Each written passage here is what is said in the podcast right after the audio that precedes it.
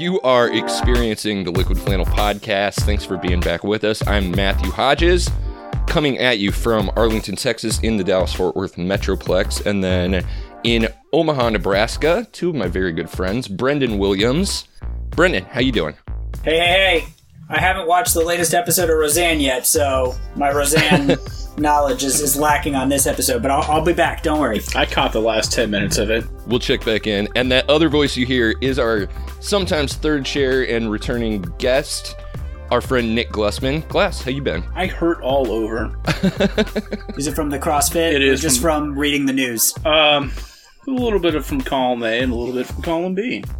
Now you're reading the news while you do the CrossFit because that would be truly miserable. Oh yeah, that's like that's like a double workout right there, both mental and physical. Well, we're glad to have you sit in with us. I think this uh this show is going to be right up your alley I'm glad to be here. because last week we were joking about various apocalyptic scenarios and said, you know, we should do a bracket of apocalyptic scenarios like we did a bracket for worst Midwestern politicians. So I have put together a bracket for us to do, and I think this crew is a really good one to go through these. Now, been trying to figure out exactly what this means. It, choosing the best apocalypse.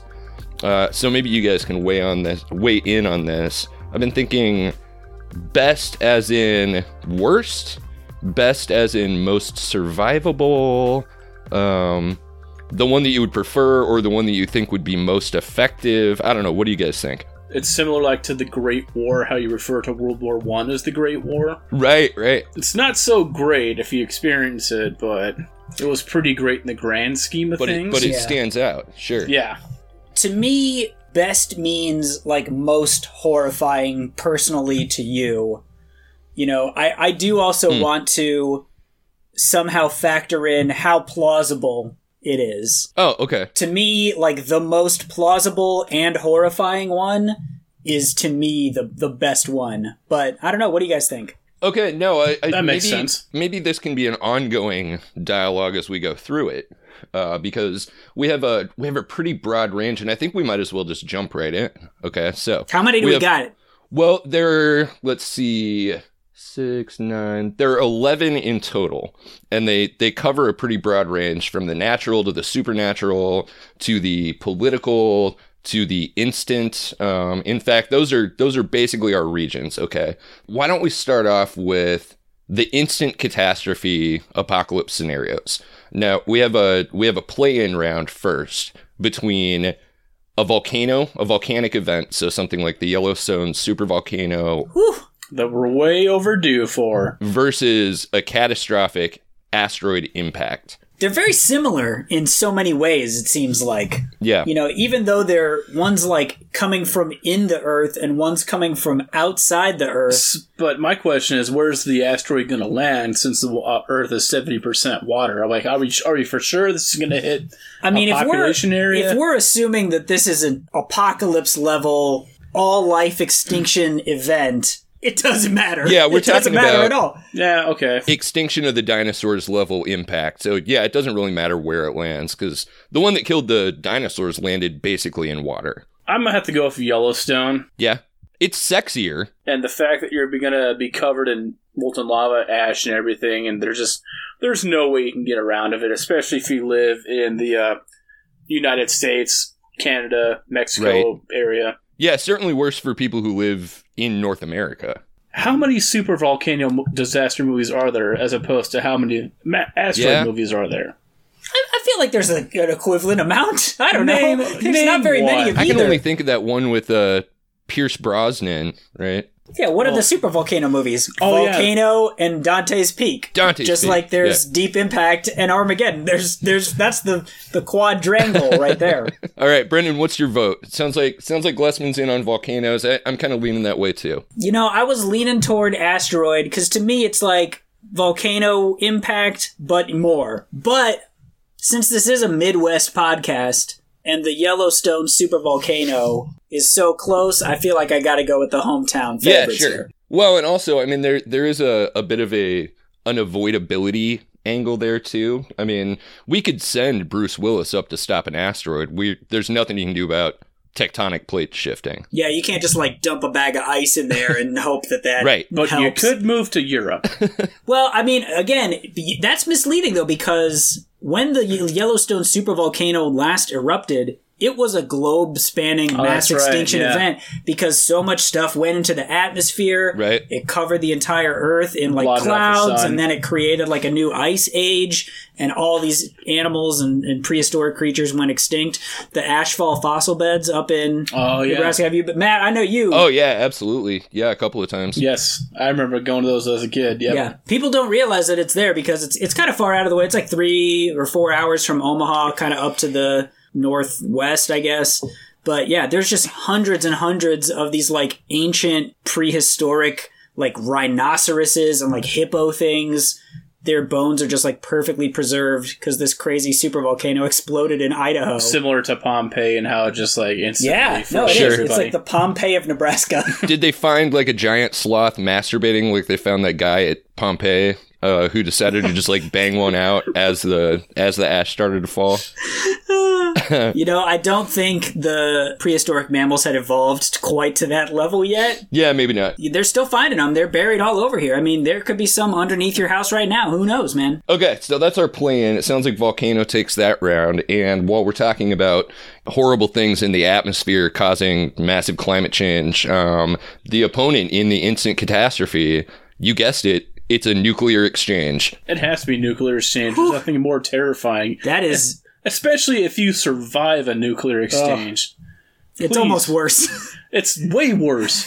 God, if I if somehow I survived instant suicide, I do not want to live in that in that environment. oh, you wouldn't do it just to see, just to see how fun it could get? No, no, no, no. You don't you don't think that you would uh you'd do well in a like a, a Fallout 3 style uh post apocalypse? I am incredibly weak-willed, so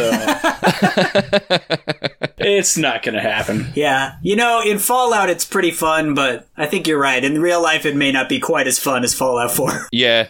Plus, I'm pretty sure it's another Terminator scenario. Where if you do survive, you got to fight against the machines. yeah, so Oh, well, let's not get ahead of ourselves. what is the c- competition here? uh volcano versus nuclear. to me, nuclear is like I said before this, like realism plus horrible terrifyingness. Right. This is up there. I still, I still think that volcanoes works because there's a good chance you're gonna be instantly killed in a nuclear exchange. So I'm not too. I mean, I'm afraid of it, obviously, but I'm not too afraid of it. You could probably still survive super volcano and have to live in that wasteland. Yeah. Yeah, and there's not going to be a ton of radiation around. Like I think I'd I'd rather die from just simple starvation than starvation plus massive social unrest and my teeth falling out from fallout. I feel like it's it's the movie The Road, and that's just Ooh. a society I do Oof. not want to live in. Right. Yeah. Yeah, totally. So uh, it sounds like 3 votes for nuclear for me. Is nuclear is that a global extinction level event on the same scale? Well, let's let's say it's a if you're in Australia, are they nuking Australia too? Like who's Yeah, because- nuking all everybody? let's say it's a global exchange, a global exchange of nukes. So like And not to mention the trade winds are going to carry that radiation and fallout. That's all across true. the Yeah, globe. absolutely. Yeah.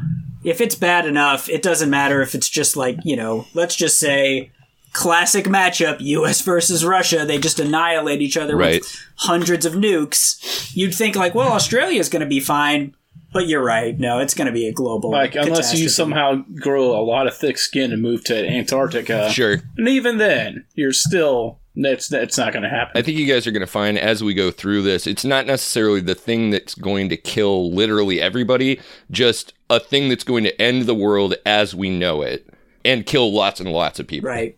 Yeah, I guess the nuclear one to me is worse because at least with the volcano, you're like, hey, well, it's nobody's fault. You know, nothing we Somebody, could have done. puts you, nobody pushes the button for the volcano. Yeah. Right. There's a moral component there too. I yeah, agree. the avoidableness makes living in that post-apocalypse even worse because there's literally someone to be mad at. right. and most likely they're in a bunker somewhere, and you can't get to them to punch them in the face. Well, the worst part about it is you won't even know. I mean, with the volcano, you could probably figure it out. With the super nuke thing, it's like your shit's gonna be so messed up, no one's actually ever gonna really know what happened. Right? Except for except for the aliens, they'll know. the archaeologists. All right, it sounds like nuclear takes the instant catastrophe region. I'm not terribly surprised that that one I think was the was the easiest one to go through. So uh since Nick mentioned robots fighting robots in a uh, Oh, yeah. post-apocalypse scenario, um, our next matchup is the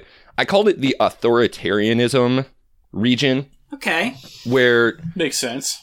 the matchup here, and uh, it's a little bit possible and it's a little bit implausible.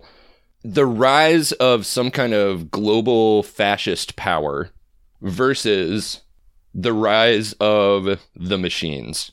Okay. So this is like Nazi takeover versus Skynet takeover. Versus, Versus Skynet. Skynet. Yeah, right. Uh, Skynet. Skynet, Skynet, hands the down. Matrix. Yeah. You can fight humans. Humans bleed. Skynet, no. You robots don't bleed All right. um, unless they're cyborgs. But you know what? I do love the robot scenarios where I just love to think about all the wacky things that you'd have to do to fight the robots and be like, they just hate marbles. Haha, take this, marbles.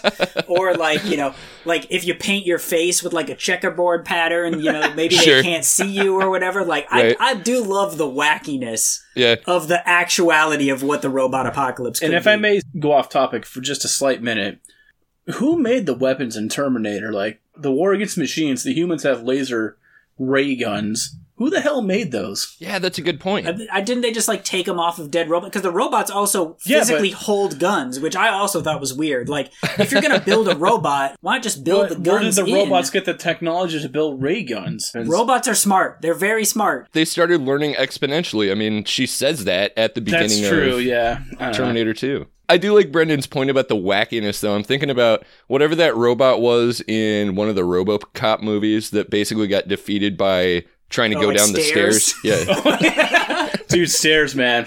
stairs. if you want to survive the robot apocalypse, just live around stairs. Yeah, Right. just stairs. It's like a Dr. Seuss realm. There's just askew stairs everywhere, like rickety staircases. There's not going to be any of that wackiness when the Nazis take over. Oh, it's No. going to be logic very puzzles. depressing. yeah, and I guess uh, depending on who you are when the Nazis take over, your chances of survival are probably much better or much worse. I'm going to go ahead and say that everyone right here in this podcast has pretty good odds at survival if we just keep our mouths shut. I suppose, yeah. Yeah, I guess the Nazis aren't so bad after all. Ah.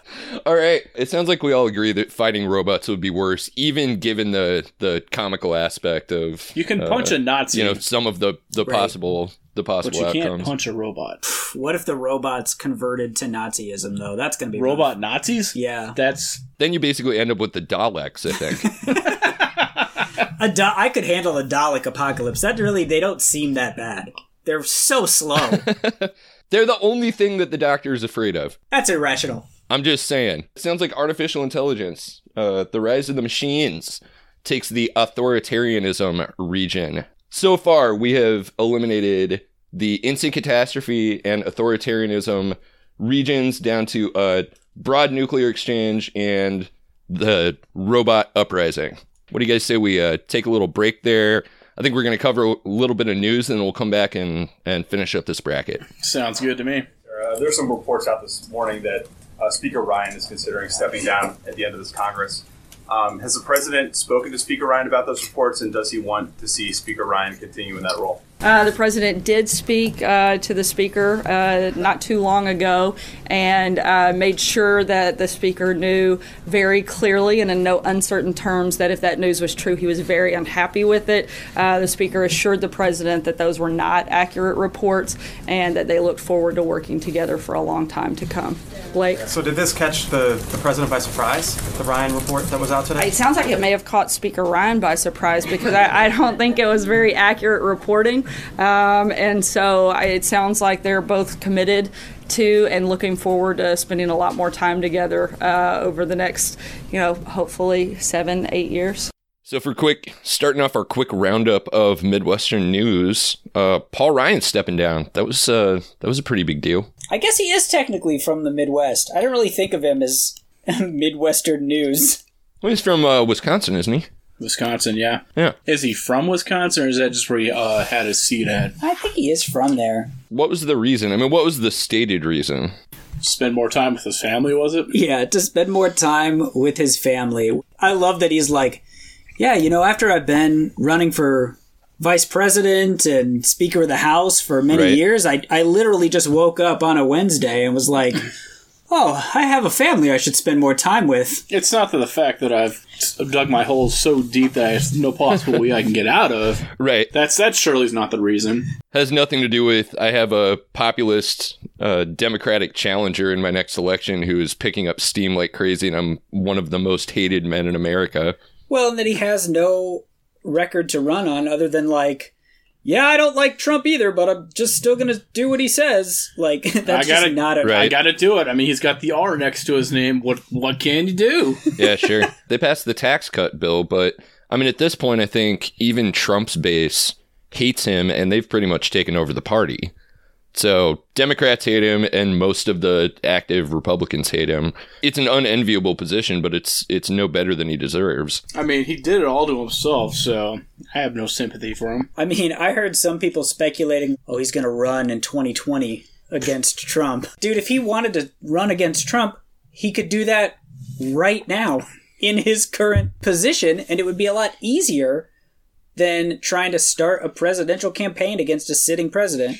Although, to be fair, if Trump steps down or is removed from office somehow, you know, who knows? Maybe he does come back and say, like, you know, now that Trump's gone, like, back to normal, like, vote for Paul Ryan. Mm. But that's going to be a tough spin to be like, yeah, Trump was terrible and, you know, I should have done more about it, but vote for me now. Yeah, Just ignore my track record up into this point. Yeah, I should have done more, and then I went running for the hills, and now you can trust me to be your your presidential candidate. It sounds like standard GOP practice. Yeah. I mean, it is pretty hilarious, though, that they were like, we got to get this tax cut bill in here because it's just the most important thing. Like, we got to kickstart this economy that's actually doing pretty good, Right. but we really need to just kickstart it into high gear.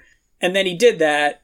What about all the deficits? And he's like, I got to go. Yeah. Yeah, didn't he? Leave, didn't he leave office with like a three trillion dollar deficit or something? That's Right. They added Something that's unimaginable. yeah 1.4 trillion dollars to the deficit just through the tax bill. I think. Yeah. After spending his entire career, you know, especially under Obama, being you know a self-proclaimed deficit hawk, and then they pass this tax bill that's going to explode the deficit, and he's like, "Well, see ya." Well, I, I am kind of surprised that he did not follow through on his plan because the idea was that the plan was step one, cut all the taxes, and then be like, oh no, these deficits.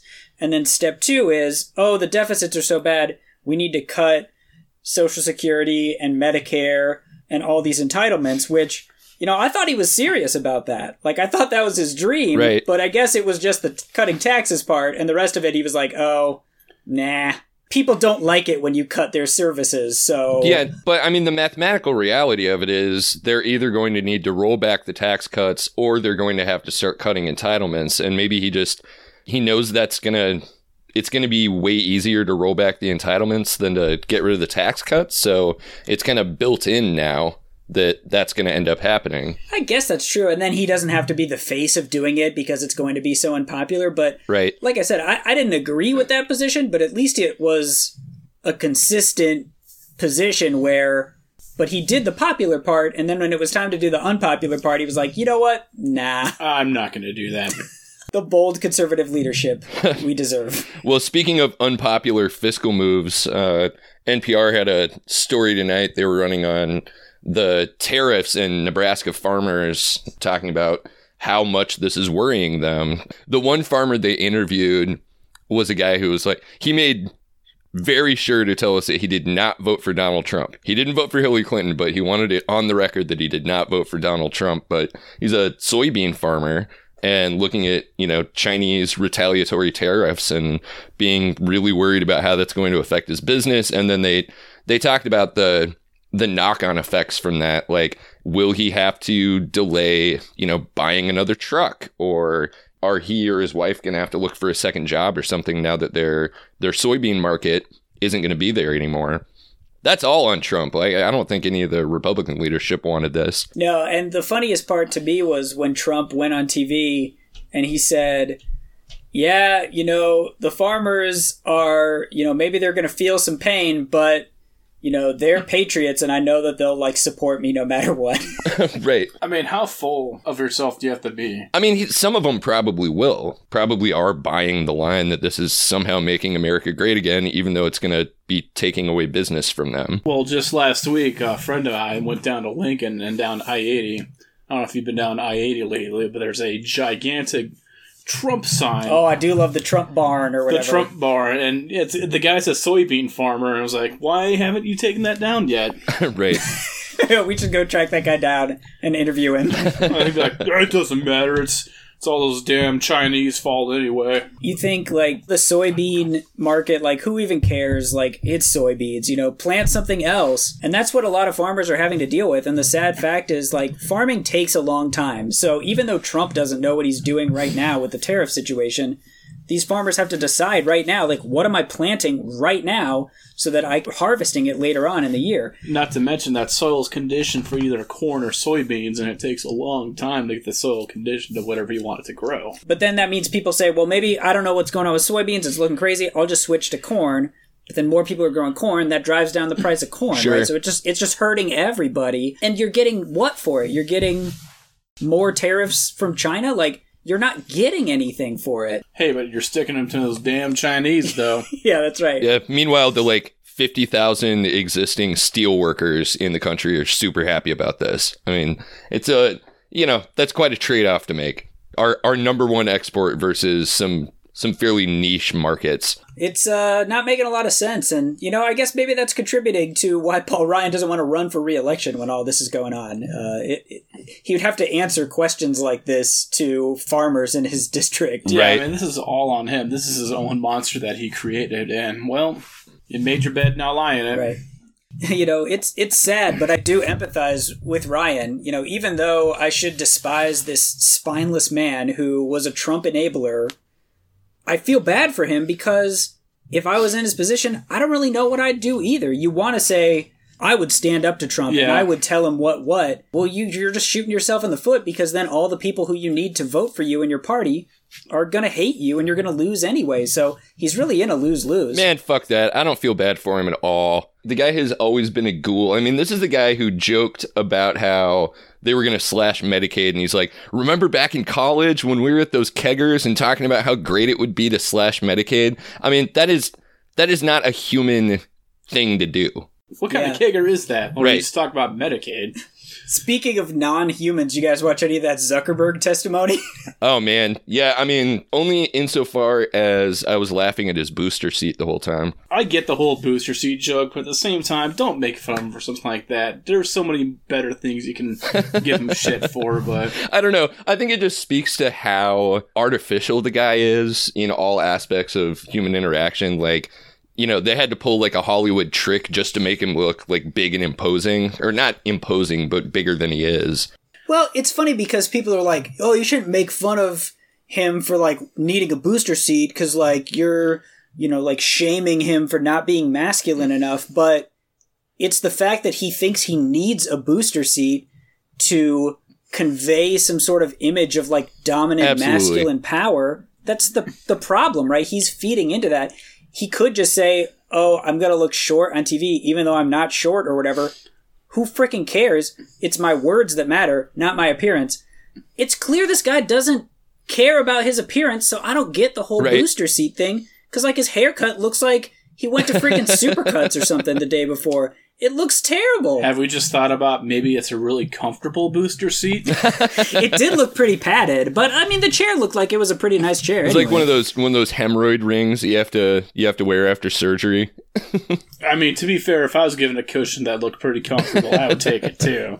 he should have just come out and been like, I needed a cushion because my ass was so sore from the beating I was taken from this questioning. Well, the thing is, and I can't remember where I read this, but they brought up a good point about how like our government has absolutely no idea what Facebook really is or what kind of direction social media is going because you're they're asking them just They were old people questions. Oh yeah, that was the most popular joke about the whole thing was like Mark Zuckerberg is now experiencing the hell that all of us have had to experience for the past 5 to 10 years, which is explaining how Facebook works to old people. Oh yeah, it was pretty sad to see some of the questioning where it, it was clear that people had no idea like what they were even talking about, and I think that's part of the problem is that you know people say like, well, Facebook needs to be regulated, and you know we need to regulate it, but literally no one has any idea How do you regulate it? right what that thing. would I be. mean, so there are these questions where they're just meandering and they're saying like, "Isn't privacy good?" And it's like, well, yeah, I guess so, but like,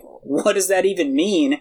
And how could we even create laws that make it better? No one is doing that. I feel like even for as many loopholes are there are in the stock market, it would just be the loopholes for social media laws be it just even worse. Well, to close out our Midwestern news segment here, and while we're talking about cushions and taking them away, uh, I'm sure you guys saw that the city of Flint, Michigan is going to cut off giving free bottled water to citizens of Flint uh, pretty much the same week that the Michigan legislature approved an increase in Nestle's water bottling out of Lake Michigan from 250 gallons per minute to 400 gallons per minute for I think they spent yeah $200. That's it. like total? Yep, $200 What? uh to uh to increase from 250 to 400 gallons per minute of clean water out of Lake Michigan. So Oh my god! um, just a, a reminder to all of our listeners never buy a Nestle product. Uh, Nestle isn't really like a chocolate, and what they are is water speculators. Uh, this is what they do they buy up sources of fresh water because. I mean, if there's one corporation in the world that absolutely believes in climate change and that climate change is coming, it's Nestle. And they know that the thing that everybody is going to need to purchase is water. Weren't they one of the first Banana Republic companies too down in uh, Central America buying up banana plantations? Or am I thinking of somebody else? Oh yeah, I mean it's it's real possible. I think next week or the week after we're gonna run a little uh, contest to see if people can identify some of the more horrible multinational corporations based on atrocities they've committed. So you can look forward to that yeah, there's some doozies out there for sure. uh, for sure. But uh, hey, what do you guys say to uh, wrapping up this segment? We can finish out the bracket, and then Brendan's got a killer high note for us. Yeah, let's do this. Works for me. out. We were waiting for the end of the world. Waiting for the end of the world. Waiting for the end of the world. Dear Lord, I sincerely hope you're coming, cause you really started something. And a great sign appeared in heaven a woman clothed with the sun, with the moon under her feet, and on her head a crown of twelve stars.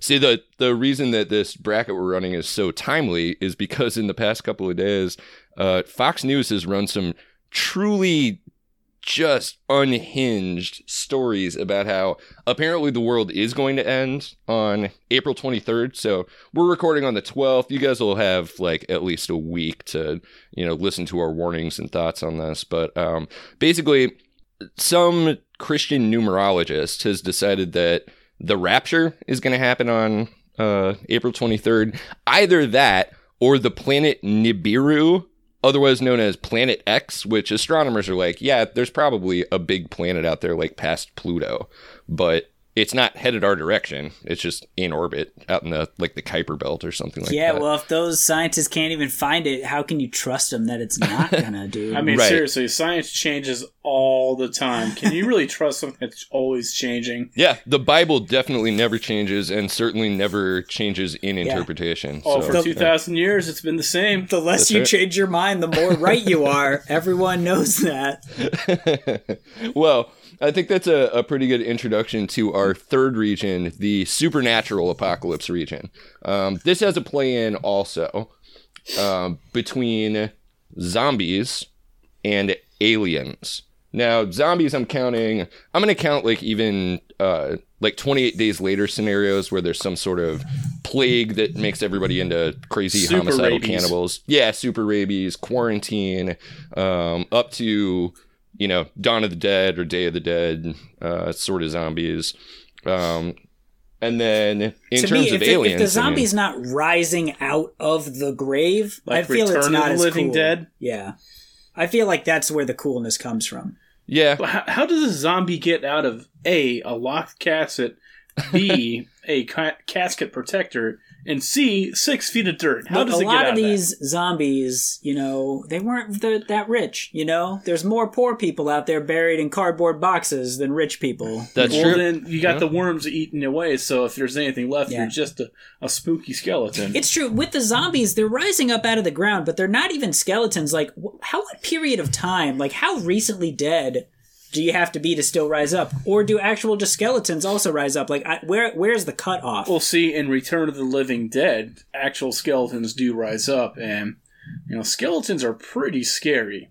I could think I could deal with a zombie that still had a little bit of meat on it, but seeing a skeleton just walking around, yeah, I'd freak out. yeah, what I mean, what do you even do with the skeleton? I mean, because theoretically, with the Just zombie, throw a rock at it; it would die. Yeah, hit it with a baseball bat. now what about what about mummies? Do you guys think they count as zombies? Are they like a Oh they're a subset God. of zombies? Right? They're a subset of zombies in the same way that uh, vampires are a subset of zombies. But I think that I think the mummies fall more to the cursed type of zombies that they have a curse on them. That's what makes Sure. them rise up. Yeah. well, as we are in the supernatural region, so I don't think that we Okay. can rule out magical curses. Um, but I think I think overall, what we're talking about is some mass uprising of the dead or something that may as well be the dead, Okay. um, taking over cities, rampaging through the countryside, eating everybody that they come across. Well, I feel like most people in the world like would enjoy a zombie apocalypse because now you have the freedom to do whatever you want. Yeah, Plus, they think that, except they, they don't. I mean, it's, Yeah. it's it's the basic libertarian faulty thinking where it's like unless you're the strongest person around, you're just going to get taken advantage of by somebody who's stronger than you are. yeah, and I think Zombieland really la- really laid down the groundwork. Like fat people, including me, yeah, you're not going to make it. Sorry. Get in shape, because you're not outrunning the undead. All right, what about the zo- aliens, though? Zombies versus aliens, and aliens. I mean, we could we could do uh, War of the World, um, Mars attacks. Um, I mean, there, there's a there's a whole bunch of different scenarios, but basically, aliens arrive. They are malevolent. The, or uh, invasion of the body snatchers. You know, that was an alien invasion. Invasion of the Body Snatcher seems pretty chill, though. I'd be okay with that one because you go to sleep and you wake up, and it's like you know you no, don't you feel don't anything. wake up. The pod Well, person wakes up. I get it. I get yeah, it. that doesn't but- sound so bad. well, you you don't feel anything. The pod person wakes up, but I mean, if we do actually have some kind of alien intervention, and they do do decide that we need to go, we're not we're not gonna we're not winning against aliens. It'd be like if the best analogy I ever saw was if there's a nuclear war and our best weapon was sponges.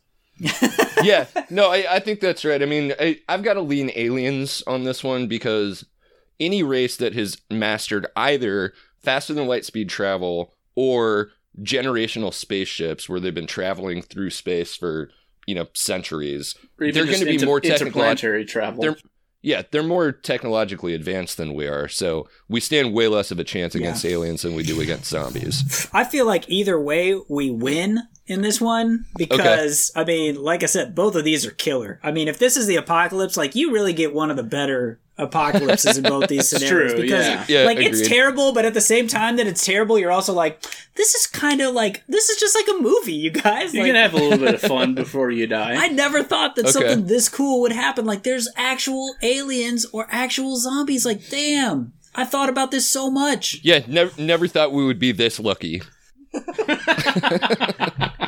But yeah, I think aliens. It's it's it's more terrifying because of the unknown. With Yeah. the with the zombies, you kind of know a, at least a little bit what you're dealing with. It's a little bit more mundane, whereas with the aliens, that's a real mind screw right there. on unless so many unless levels. the zombies are truly reanimated and there's no way to kill them, like in Oh, yeah. Return of the Living Dead. Yeah, sure.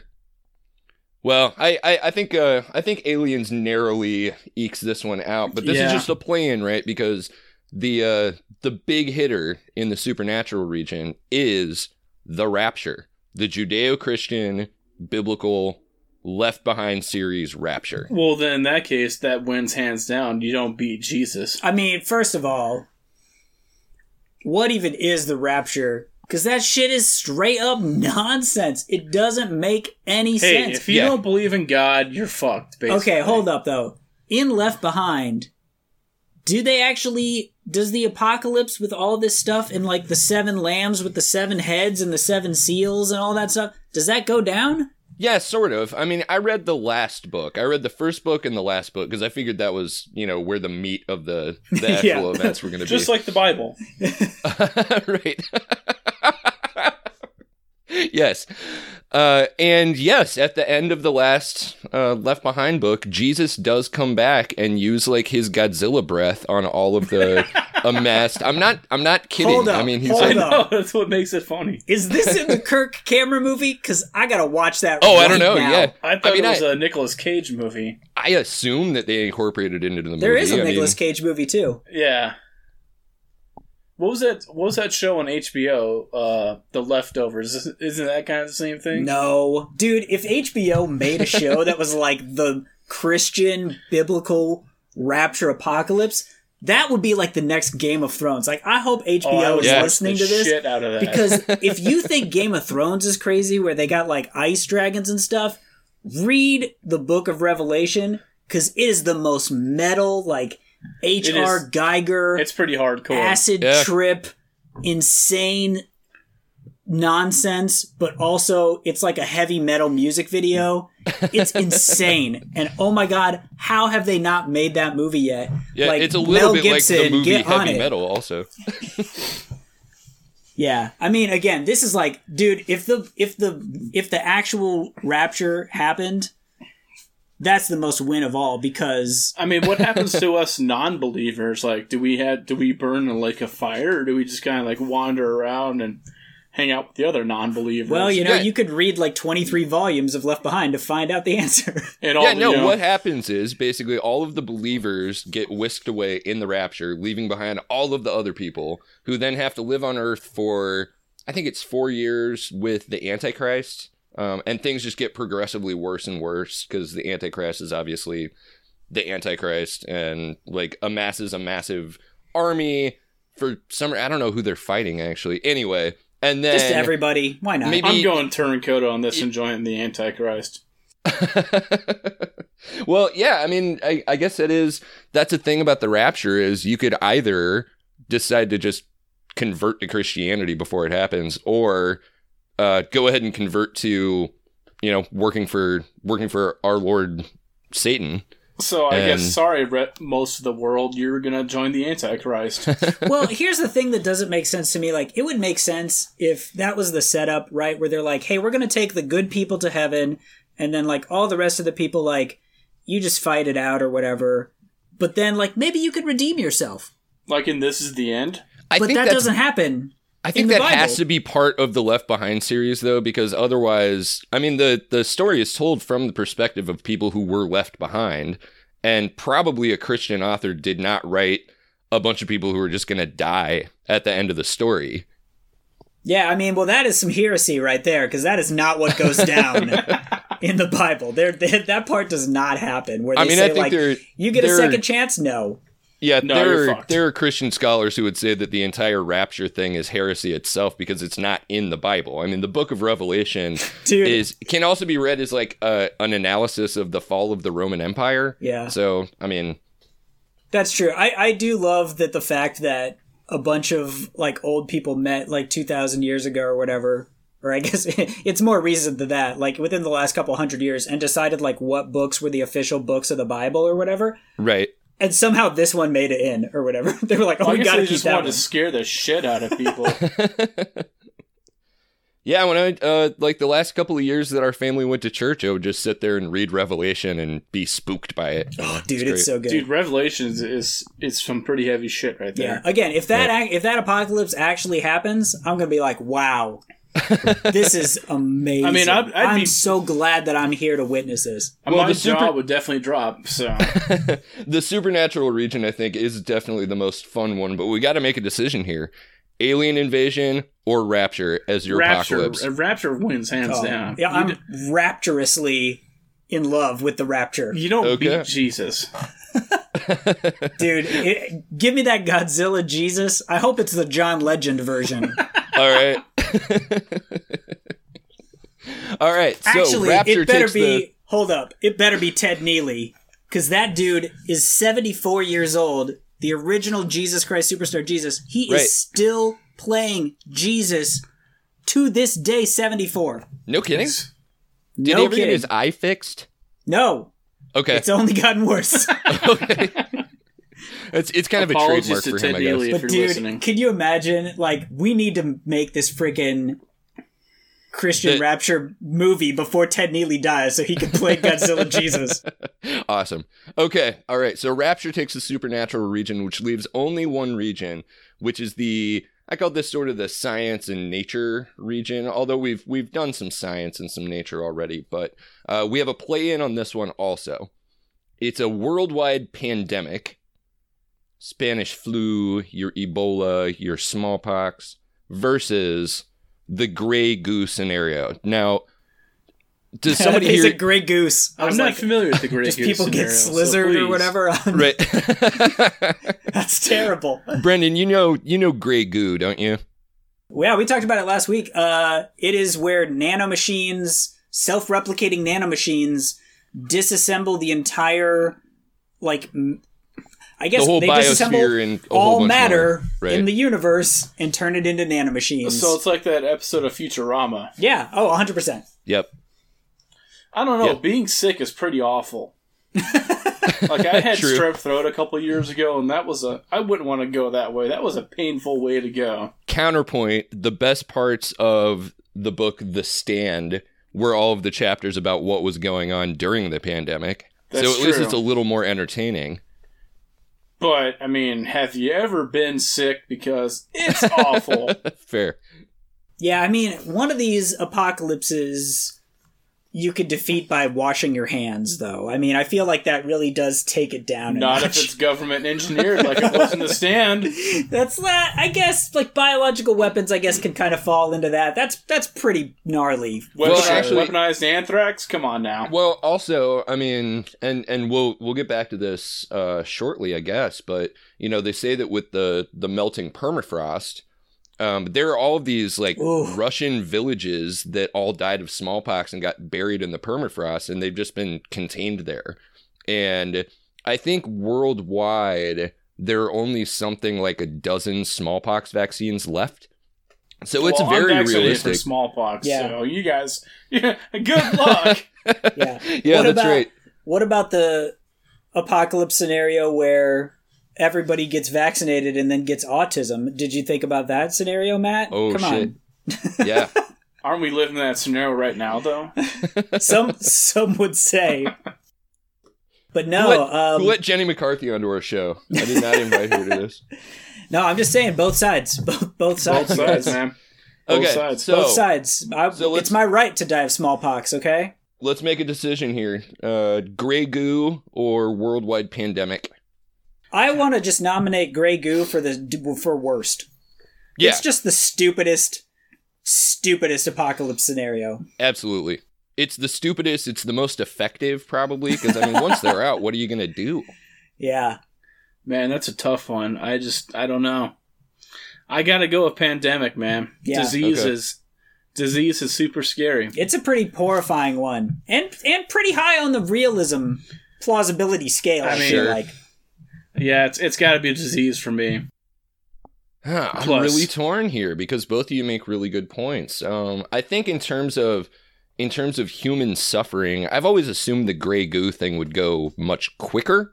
Yeah, I'm Because not they really just be- sure how it is to be molecularly disassembled at the nano you probably level. wouldn't even like, feel it. yeah, it you- doesn't seem like it would be that painful, but maybe if it's slow, it would be. I don't know.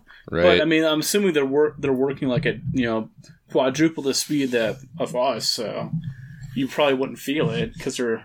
mm, 'cause well, and they're also traveling around in a little swarm, so like maybe it would hurt, but it only hurt for a couple of seconds, maybe, and then you're as just opposed to part of dying the of the flu Yeah. or something, where it's you know Yeah, I bet Yeah. it would be like the Blob, where it's just like a giant blob, and then it's like, don't touch the blob. But Oh, like, just a- also, you can't run forever. Right, a slowly spreading thing. Yeah. know? Yeah. Yeah, I don't know. I think I might be with Gless on this one. I think the worldwide pandemic, in terms of what's the really the most horrifying one, I think it's pandemic for me. Yeah. But if you've got a natural immunity, oh my god, party every day. Or you served in the military and you already got vaccinated, That's true, yeah. right? So good Okay. luck with smallpox, guys. well, I think we're gonna. I think we're gonna go with pandemic on that one, and so then uh, that was a that was a play in against another thing that's incredibly realistic, which is going to be long, drawn out, incredibly painful. I think you guys probably know what I'm going to vote for already, which is climate change. Oh, I knew this would happen.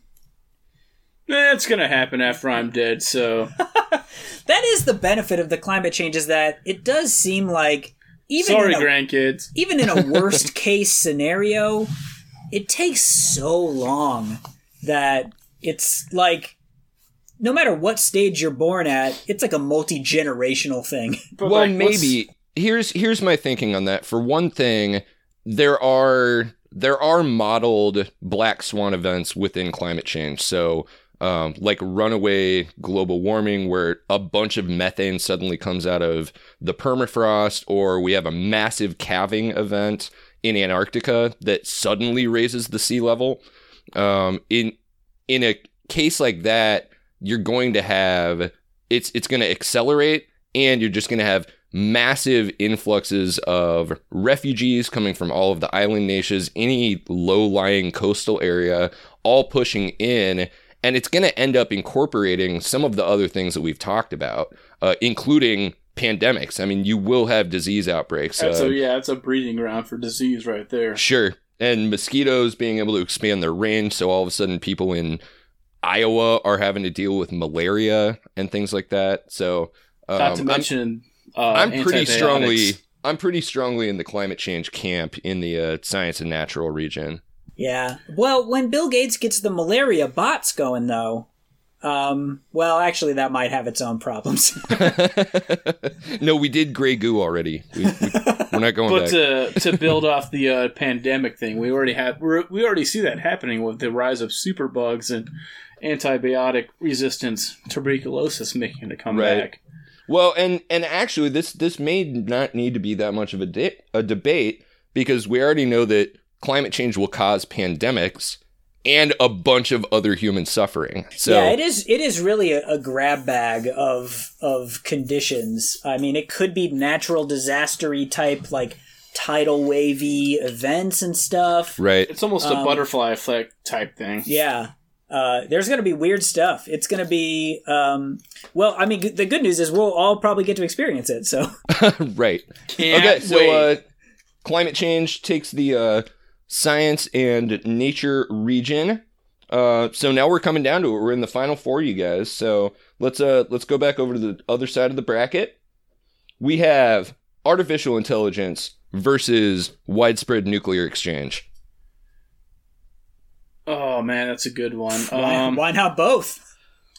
I feel like I feel like it would be a combination of both, but if I had to say, it's it's got to be nuclear exchange. Just because living in an apo- apocalyptic, I can't talk right now, a wasteland of nuclear radiation. At least you can fight against the robots. You can't punch radiation. Well argued. Yeah. Um, you can't really punch a robot, but well, I mean, you can. you can. can hit it with a rock. Yeah. I mean, do you think in the robot apocalypse scenario, people would develop some sort of like robot, anti robot fighting style? That or Well, whatever? yeah, we just live around stairs. it's just like yeah, it's like the drunken master style comes back in because they're like they can't track you well enough or whatever, and then and then you just trip them, and then they can't. I also assume it's like in Predator, where you just have to cover yourself in mud so they don't ca- they can't track you with infrared. yeah, sure. You could use like EMP bursts and things. I mean, that's technology we have right now. yeah.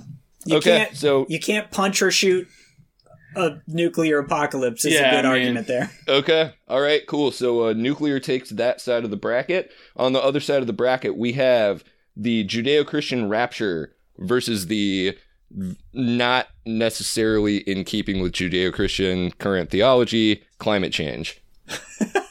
They're pretty much the same thing at this point. I mean, one's based in reality and one is uh, climate change. So come on now.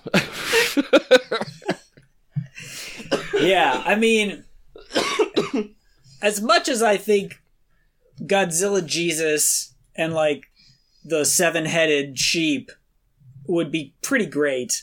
Um, and please do if you if you have never read the Bible, just go Google Book of Revelation and just start reading. You're in for gonna a real be, treat. You're gonna be shocked. You're gonna be like, this is not.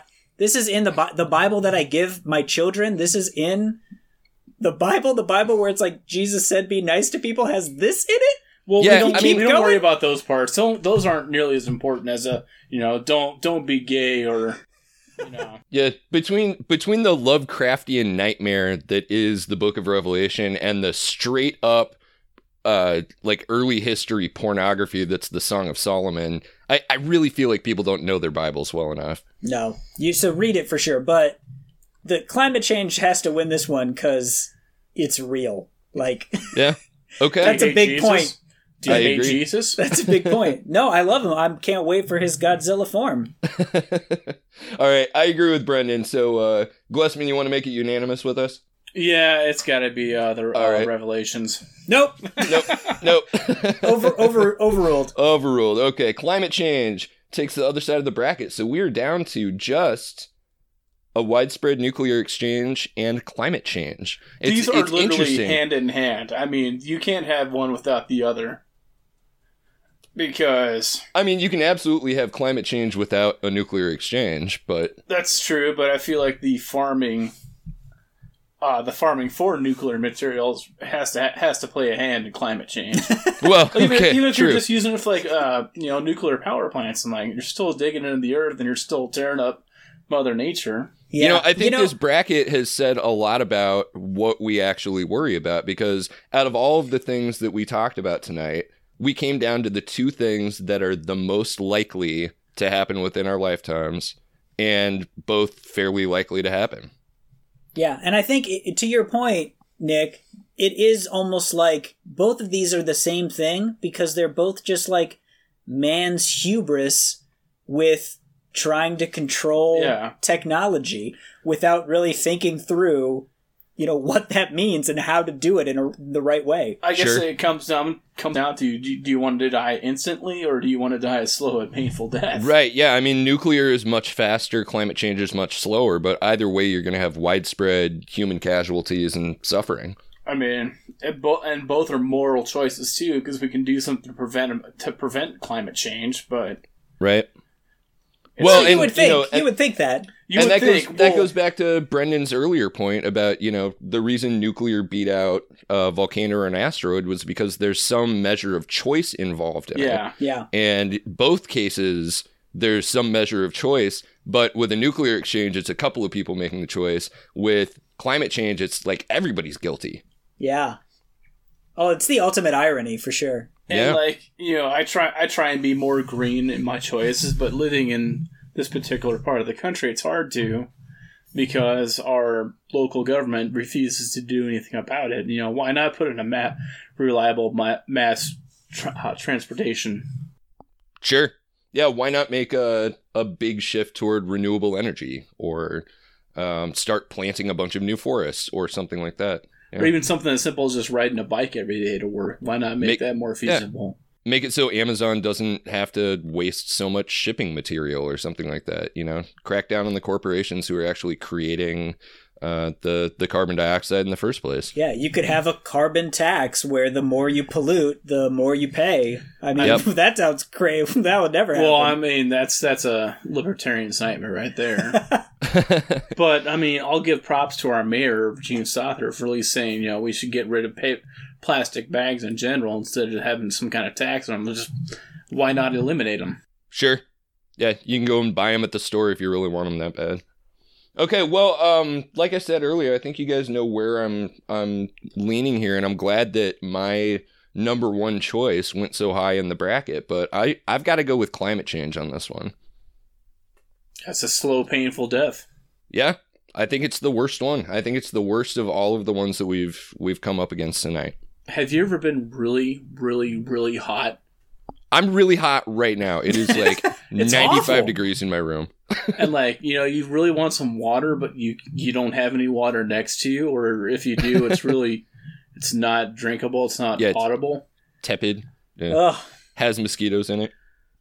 Yeah, no, I mean, it, I think it's the actions of a few people to cause a nuclear apocalypse are terrible, but in some ways, the collective inaction of the entire human race, it's almost worse. i also feel like that there has to there has to be a lot of things that have to go wrong there has to be a lot of fail uh measures that happen that for as afraid of nuclear war i am as i am of nuclear war it just doesn't seem as real as climate change as death by climate Yeah. change Yeah. Yeah, I agree. Okay. Um is that that sounds unanimous to me. It sounds like out of our whole bracket, climate change, the one that we're all probably facing down the end of the barrel of, Yeah. takes well, the and you know, takes the championship. I think the worst thing about climate change is that it's preventable it's it seems preventable and it's going to seem preventable the entire time and Yep. it's still going to happen it's the it's a giant real-time game of the prisoner's dilemma that we're all losing Yep. Not to mention, there's just so many people who just they don't buy into that liberal media bias. Like I don't like. It's where you live. I don't understand how you would not want to protect where you live. Yeah. Well, well because you'll be dead and it's easier not to Yeah. It also speaks to the, you know, the gullibility that, you know, the the big moneyed interests have really inculcated in so much of the population that, you know, this is just this is just liberal propaganda. They're just trying to take away your way of life. It's like, no, we're trying to save it. We the people who are trying to prevent this are like we like it the way it is now. You know, I also feel saying, it's a lack lack of empathy as well too, sure. because Yeah. you see you see developing nations str- struggling to try and get to the point where they're no longer a developing nation, but they don't want to. The first world nations don't want to put forth the effort, time, and money to make sure they're not in that position. oh it's Yeah. it's the maximum irony that nations like america who just you know pumped so much smog and stuff into the atmosphere in the industrial revolution just coal and oil and gas and all that and then figured out like oh actually maybe this is like bad so like all right like time out guys like now that we have all the money like nobody else okay deal Yep. It's like that Yeah. bully who finally got punched is like, whoa, whoa, maybe we shouldn't do that anymore, but still continues to to pick on those uh, less fortunate around him. Yeah, in in so many ways, climate change I think is just a massive tragedy of the commons, and we're just gonna see it play out in real time. And uh, I'm glad that that was the one that won, even though it bums me out. Uh, let's take a real quick break because uh, we need to go out on something higher than this. There'll always be the argument that video games are meant to be played for fun. Believe me, some of it's a lot of fun. Video games are meant to be played at home, relaxing, on a couch, amongst friends, and they are, and that's fun. But competitive gaming, when you want to attach your name to a world record, when you want your name written into history, you have to pay the price. So for the high note this week, we have to bring it out. That was that was pretty depressing. I'm not gonna lie. I The thought it would be fun, but then it got pretty bad at the end there. Who, I mean, who doesn't like talking about the apocalypse Yeah. and the uh, end of humanity? It started pretty fun, uh, but so to bring it back out on a fun note, what could be more fun than classic video games? You guys, There's nothing played- more fun, nothing more fun than classic. I video love games. Donkey Kong, one of my personal favorites. Yeah, Dude, Ga- Donkey Kong, Galaga man. for me. I will play a Galaga machine anytime I see one. I do love me some Galaga, Oh. and of course Pac-Man. Come on now. Those are all those are all great. Yeah, Donkey Kong though, I will I will dispute you saying Donkey Kong is fun because that game is the least. It, that game is punishing. Uh, you've obviously never played uh, Missile Dig Command, Dug. Oh, Missile Command's tough. Moonlander, yeah. Yeah. Moonlander. Oh, have you ever played this game called I think it's like Tapped or whatever, where you're a Oh, like the beer bartender? tapper or whatever. Yeah, you're a bartender. That Yeah. fuck that game. It seems like it'd be so easy, but no. So there's this amazing documentary, one of the greatest documentaries of all time because of its ridiculously improbable subject matter and which low is- stakes. I mean, just incredibly low stakes, really. How dare you? Well, sir. depending on the who you highest are. stakes possible. okay. So it's a documentary that is about trying to get the high score in Donkey Kong. And Wait, it's what's it called? Yeah. The King of Kong. Um, my favorite part about What a clever name! I just want to say that's such a clever name. oh, so good. God, I hope whoever came up with that title got paid a lot. Well, it has a it has a subtitle too. It's the the full title is The King of Kong: A Fistful of Quarters. A Fistful which- of- oh my! Quarters. I forgot about the. That's. yeah.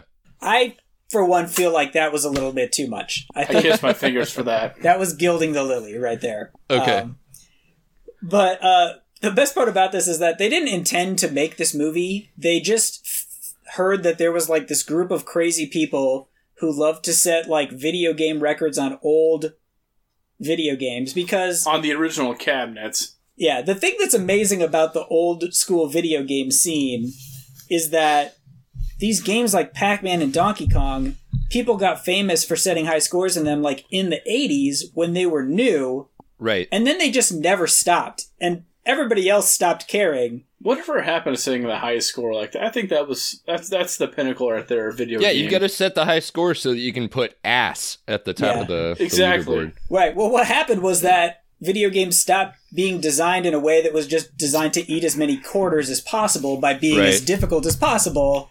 And then that stopped mattering because then it was just about like, I just have some fun at home and you don't try to trick quarters out of people by making it like deceptively hard. How am I going to do laundry this week? Right. Don't know. But yeah, but these dudes from the 80s who were like in their 20s in the 80s and they're like, I'm the video game master. And people are like, Isn't this crazy? This new technology of video games. They just kept doing that and everybody stopped caring. And then in like 2003, they found these guys and made this documentary. And they discovered Billy Mitchell, who is the most cartoon character of a person. He's unbelievable. He, is, extra. Billy Mitchell is the definition of extra. He is the Donald Trump of classic video He's games. the Lance Armstrong of biking. Well, apparently. he has like the he hasn't cu- changed his hairstyle since the late 80s. And it's like just this long, it's not quite a mullet, it's just like this long 80s greaser kind of hair. Yeah, it's weird because when you picture him in your head, you picture him with a mullet, and then you look at a, a picture of him, and it's like it's not a mullet, but that's how I remember it. Yeah, it's it his personality is that of a mullet. so you just remember it that way. He's But- like the grandfather of Gamergate. Let's put it that way. oh yeah, for oh sure. yeah, he would fit right in with that. And the best, the funniest part about it is that he hates modern video games and he never plays them. Um, he only plays freaking Donkey Kong or whatever. But so they made this whole documentary about them trying to get the high score and like the high stakes drama. And this dude Billy Mitchell has the high score, and this other dude Steve Wiebe that no one's ever heard of starts getting higher scores than Billy Mitchell. And most people would think like, wow, you know, you've held this record at Donkey Kong for 20 years surely you could just be like, wow, that's amazing that someone finally beat me or whatever. Like, right. props off to you or whatever. And he's like, no, no, sir. this cannot stand. and he goes out of his way to just humiliate this guy and just demean this guy and post some pretty sketchy scores. But everybody says, hey, Billy Mitchell would never lie. oh my god, this guy is totally Lance Armstrong of gaming. He is. He is. He is the Lance Armstrong because it was just now revealed he cheated the whole freaking time and pretended that he wasn't cheating and lied about it to everyone. Was using some emulator, right, instead of using a, a proper cabinet to to videotape his his setting. Because the record that he holds currently, or or did hold, was he would have been what was it, the first person to cross a million points in Donkey Kong or something like that. Yeah. Oh yeah, I mean he had the highest score for for decades for Donkey Kong. And it was scores that people thought were almost unobtainable. They were like this this can never be beaten. In fact, Did it's the hard to even know if you can get a better score I, thought I thought the makers of Donkey Kong Donkey Kong came out and said like it's there's no possible way you can get this high of a score because it would go into into a kill screen that's at a certain point. Yeah, so the way that he gets the high scores is that there's elements of randomness within Donkey Kong, and sometimes if you're playing, like just random stuff happens, and there's extra barrels, so you get extra points for Right. breaking more barrels and stuff. Uh, and it was just like, yeah, Billy, he just always gets those the, random stuff. Always just seems to go his way. Mm-hmm. He's just the mag. He's magical about it. But no, he just cheated his ass off uh, about it, and he would play on an emulator and then like save, you know, right in the middle, and then play it, and then be like, oh, it didn't work out the way I wanted. I'm just gonna start from right there where I saved two seconds ago, instead of having to start all the way over at the beginning. Um, and yeah, he's finally been taken down. They've banned him. They've revoked all his scores as invalid. This is what's going to happen to Donald Trump in like a couple months. It seems like it's just it's a little preview, you know. This is the end game. People thought it would never happen. They said his he's invincible. Billy Mitchell will never be taken down. It happened, man. So Yeah. who holds the world record now? Is it that Steve Wiebe guy? No, so that's the funniest part is that after this King of Kong movie came out, it was so popular that just it just encouraged people to start playing Donkey Kong. So now more people are playing Donkey Kong that are doing way better than Billy Mitchell could ever do. Sure. I yeah, but he, that. he still had the he had like the firsts and things like that. And uh, Right. I think this this article that um that that was shared said that uh the uh, the arcade oh this is relevant to our uh, Great Plains listening audience also because the arcade that Oh. does all of the the scorekeeping is a place called Twin Galaxies, which is in Iowa. So you know, just something cool coming out of Iowa. But um, Road trip. Apparently, Yeah. uh, the guy who runs it is in the documentary too, and that guy's crazy. But I also just I just want to give him a hug. He Right. just loves meditating and stuff. It's so Yeah. funny. So apparently, Twin Galaxies is also going to contact like Guinness and make sure that Steve Wiebe's name ends up in the book as like first person to cross a million points in Donkey Kong. Like For all real. of Billy Mitchell's this just amazing douchebag. Like wears an American tie. Or American flag necktie all the time. Always. Um, runs his own like shitty pizza and hot sauce restaurant, like patriotic hot sauces or something like that. Oh yeah, that's his like that's his main job because Donkey Kong just doesn't pay the bills Hey like man, he you used gotta to. Right. support the troops. But yeah, he like makes makes and sells uh, hot sauce. I guess basically just to fans of Billy Mitchell. Um, yeah, which I can't imagine is that many. I mean, people, who but- wants Billy Mitchell hot sauce? Yeah, B- Billy Mitchell Who- had fanboys, Who is man. this market? You know what? Look, I will give it to Billy Mitchell. One accomplishment that you could never take away from Billy Mitchell because he did it live in person is he was the first person to play perfect Pac-Man, which Mm. this is where you get the maximum amount of points possible It's like six nines in a row or something, where Yeah, it can't just- it can't count any higher. Because yeah, the way Pac-Man works is everything you do, you get points, right? So you eat the dots, you get points. You eat the fruits, you get points. You get them all, you get Catch all up with the the points. ghost, yeah, right. Gotta eat the ghosts. Yeah, there's only so many power pellets. There's only so many ghosts. Every power pellet, you have to eat all four ghosts. Every single time Holy for cow! 256 consecutive screens. And this dude did it, and he did it live and in person, so he didn't cheat on that one. And other people have done it since, but he was the first one to do it. I honestly I don't know what to make of that. If you told me that like that was one of your crowning achievements, I wouldn't know whether to laugh at you or Or shove you in a locker. yeah, probably both. Honestly, So yeah, track down Uh, the King of Kong. Read about Billy Mitchell. Go watch some YouTube videos of it. You will not believe this guy. Yeah, It- and it's uh, amazing. and hats off to Steve Wiebe, who's the first guy who ever got to a million points in Donkey Kong without cheating. That's good, Yeah. Brennan. Thanks. That's that's a much better high note to to go out on. Yeah, the FBI didn't even have to get involved in this one. It was just just internet message board sleuths analyzing Billy Mitchell's hey, broken gameplay clocks right videos twice frame by frame. The FBI is kicking down the doors of Billy Mitchell's hot sauce company to like go in and find his his ROMs. Dude, it's funny because in the in the King of Kong movie, Billy Mitchell sends thugs to the other dude's house to do that, to disassemble his Donkey Kong machine and accuse him God, of it's been- cheating. I need to rewatch that because I mean, just if you just look at the guy, he just looks like oh, he looks like somebody you wanted to beat up in high school. Oh yeah. This guy, I mean, No, what he looks like is somebody who would have tried to beat up everybody else in high school. That's that's what makes this so True, satisfying. yeah. That's actually that's a, that's a better point. But he's got that he's got that look, man. so yeah, That look. that that has definitely been bringing me some joy lately. Absolutely. No, that's great. That's a great high note to take it out on. Thanks, Brendan. Hey, Glesmann, we're so glad that you were able to sit in with us. I knew that you would get a kick out of that bracket, and you uh, you absolutely delivered. So I'm just thanks glad for being be with here. us. Yeah. Hell yeah.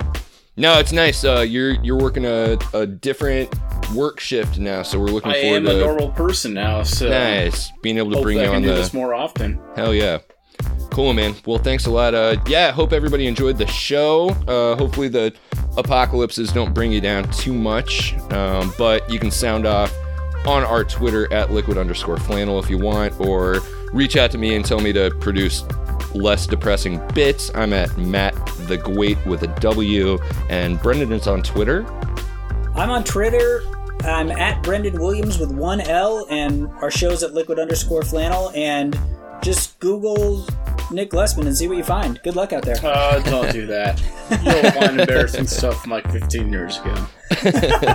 You find his old live journal, just like just oh like no, Facebook. you'll find whatever. you'll find my MySpace page that is somehow still active. His various Pornhub and like blacked.com accounts. um, Hey, Black's is a very classy site. Come on, guys. cool. Thanks, everybody. Thank you.